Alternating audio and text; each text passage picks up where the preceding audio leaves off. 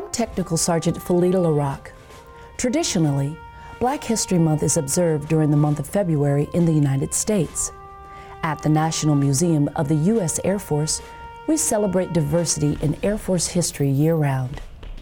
In addition to this audio tour, educational resources are available on our website, including a teacher resource guide and lesson plans, a list of books for beginners through adult readers, and other activities for children.